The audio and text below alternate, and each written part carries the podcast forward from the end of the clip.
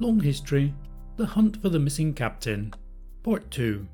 Philippine Islands Hijack and Rescue. Hello everyone and welcome to Long History, where we take source documents from history and split them into chunks of around 10 minutes. These are historic adventures in all their full detail. This is the second of our series called Forgotten Voyages, where we ask the question, what happened after Magellan? As well as the Magellan fleet being the first to voyage around the whole world, they were also the first Europeans to cross the Pacific. But in the Forgotten Voyages series, we're asking the question, who came next? In a document Long History's previously covered called After Magellan, we looked at the Loaísa expedition, and in this document, we look at the expedition who went in search of news of Loaísa. So this was the third Spanish expedition to cross the Pacific, and it was headed by a man called Saavedra. Now in the last episode, Saavedra's ship kept springing a leak, but they did make it to some Pacific islands where, however, they were unable to communicate with the local people. In this episode, the journey takes a turn for the worse, becoming more arduous with a number of men dying. However, they then make a surprising discovery as they continue on their journey towards the Spice Islands.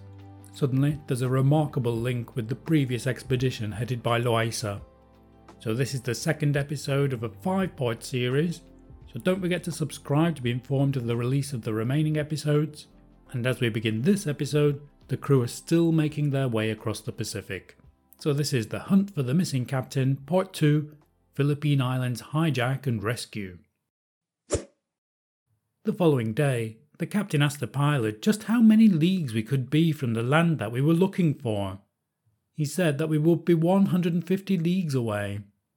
On that day, we continued 30 leagues. The following day, we would have travelled another 25 leagues with the same wind.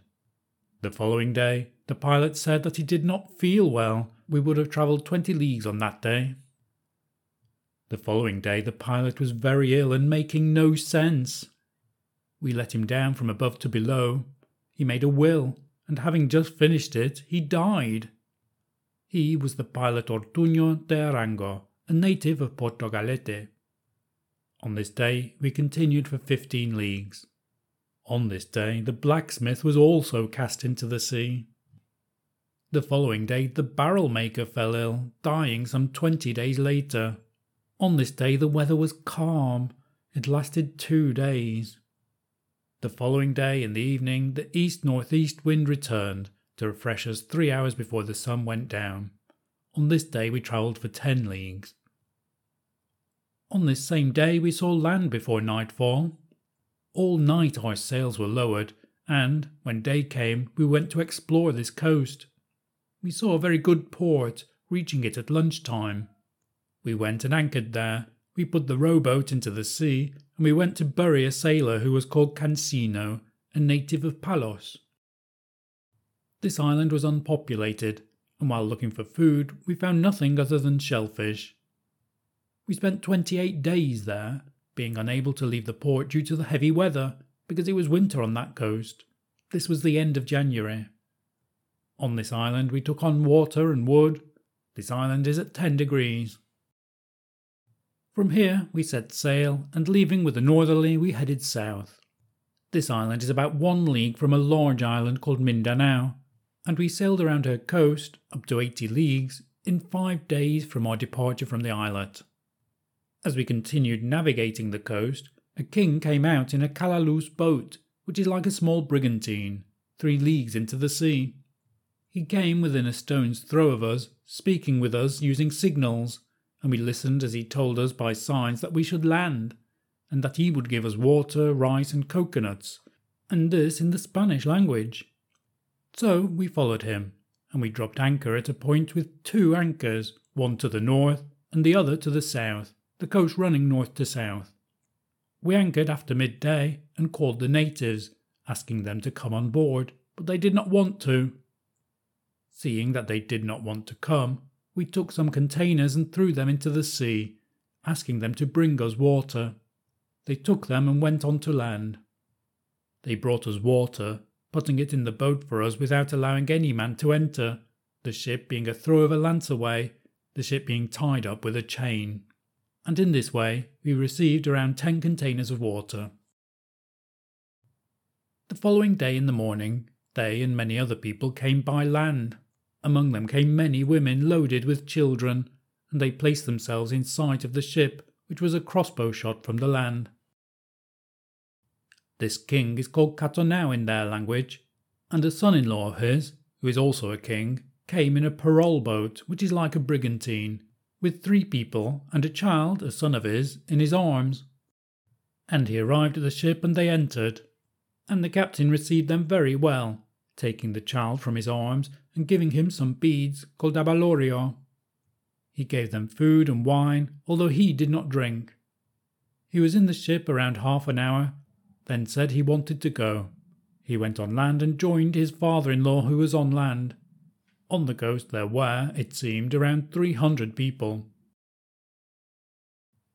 On the following night, 3 or 4 men came to the ship in a Caraloo's boat.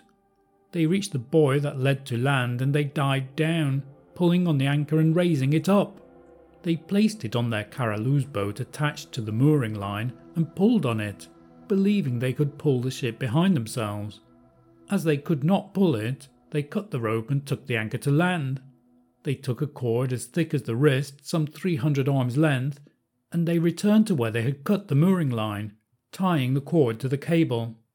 They returned to land, and all the people began to pull at the mooring line to pull the ship to land.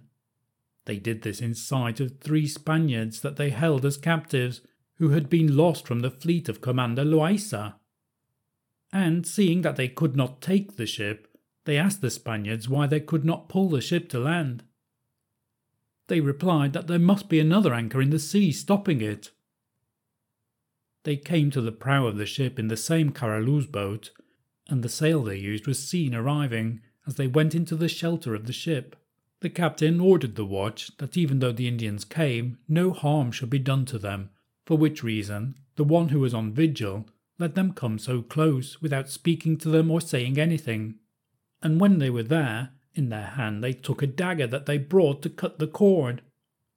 On seeing this, the guard spoke, and when they saw that they had been spotted, they went away laughing as if it was a joke. They went to land. It was already dawn. On that day the wind began to blow from land, pulling the anchor on land. We began to pull at the cable, and, as we pulled it in, we found that it had been cut and tied to the cord. Then we saw how the cable had been cut and realized that they had tried to betray us. On that day in the morning, one of the Spaniards who had been captured fled into the bushes. When they saw that he was missing, they thought he had gone to the ship. Without saying anything, they all left, taking with them the other 2 Spaniards. This Spaniard came to the coast near to our ship, beneath some rocks, and from there he waved to us with his hand.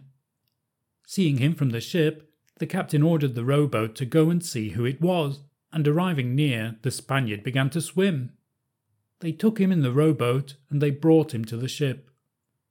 From him we learned all the above, and many other things about this people and land, because he was a great talker.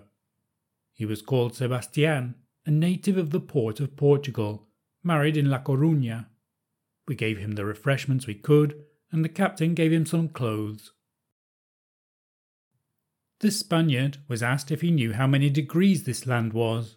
He said that the bachelor Tarragona, who had come with the fleet of Commander Loaísa, said that a bay that was near there had been at 8 degrees. This people are called Celebes. They are a very treacherous people. They have a great deal of gold available, having mines from which they take it. They dress in good cotton cloth. They are white and well built, and the women are striking, both men and women having loose hair. For weapons they have swords, which they call cutlasses, and lances and arrows and blowpipes with herbs, which they shoot from the mouth, putting the herb on a palm-length needle. For defence they use armour made of fish and corselets of very good cotton. They have shots of bronze gunpowder. They know how to make them, being belligerent people who make war with each other. Among them are kings crowned with crowns of gold and highly valuable stones. They have many pigs, hens, and much rice and other food. From here we set sail with a northerly, and we arrived at a cape that is called Takabalua, which is 5 degrees north of the line. It is 50 leagues from where they took our anchor. We continued for 3 days and passed the cape. While 2 leagues in front, there was a heavy northerly, so we lowered the sail and maintained our guard. Afterwards, the wind moved to east-northeast, and we entered a bay and went to stop on an islet that was 3 leagues round. It is populated, 3 leagues from the large island, and wanting to take port, we measured the depths but could not find the bottom. We lowered the sail and went with the boat onto land. The captain headed inland with 12 men and the interpreter, and upon arriving within 1 stone's shot from land, some Indians came out, around 50 men with their weapons, swords and shields, and the interpreter spoke to them, telling them not to be scared, that they did not come to do them any harm but to buy supplies from them, which would be paid for. They were shocked when their own tongue was used, and replied saying that they would go to speak to their king, who was about half a league from there, and that they would bring a reply. They returned and said that the king was suffering from gout, but would come.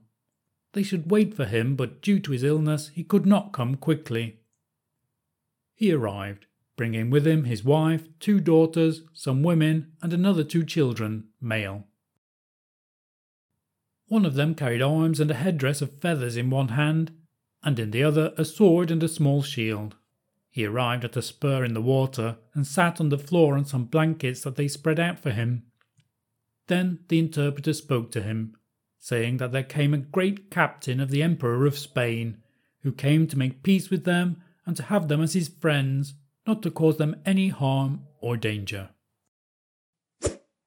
Less than a decade after Magellan had first reached this area, and just a few months after Loaísa had passed this way, we can already see the effects of the Spanish visits to this area.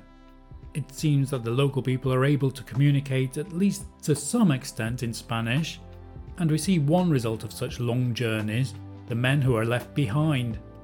Here it seems 3 men from Loaisa's fleet had been left in the area, and after one group of local people attempt to hijack the ship, one of them was rescued. So we leave the crew in the southern Philippines. In the next episode, they will cross Philippine waters into Indonesian seas, eventually reaching the Spice Islands. Here, however, they find the Spaniards in disarray and very pleased that Saavedra has come to help them out. Thank you everyone for listening to this episode. Please do like it and share it in whatever way you can before you move on. That kind of help is really appreciated. This was The Hunt for the Missing Captain Part 2, Philippine Islands Hijack and Rescue. Goodbye.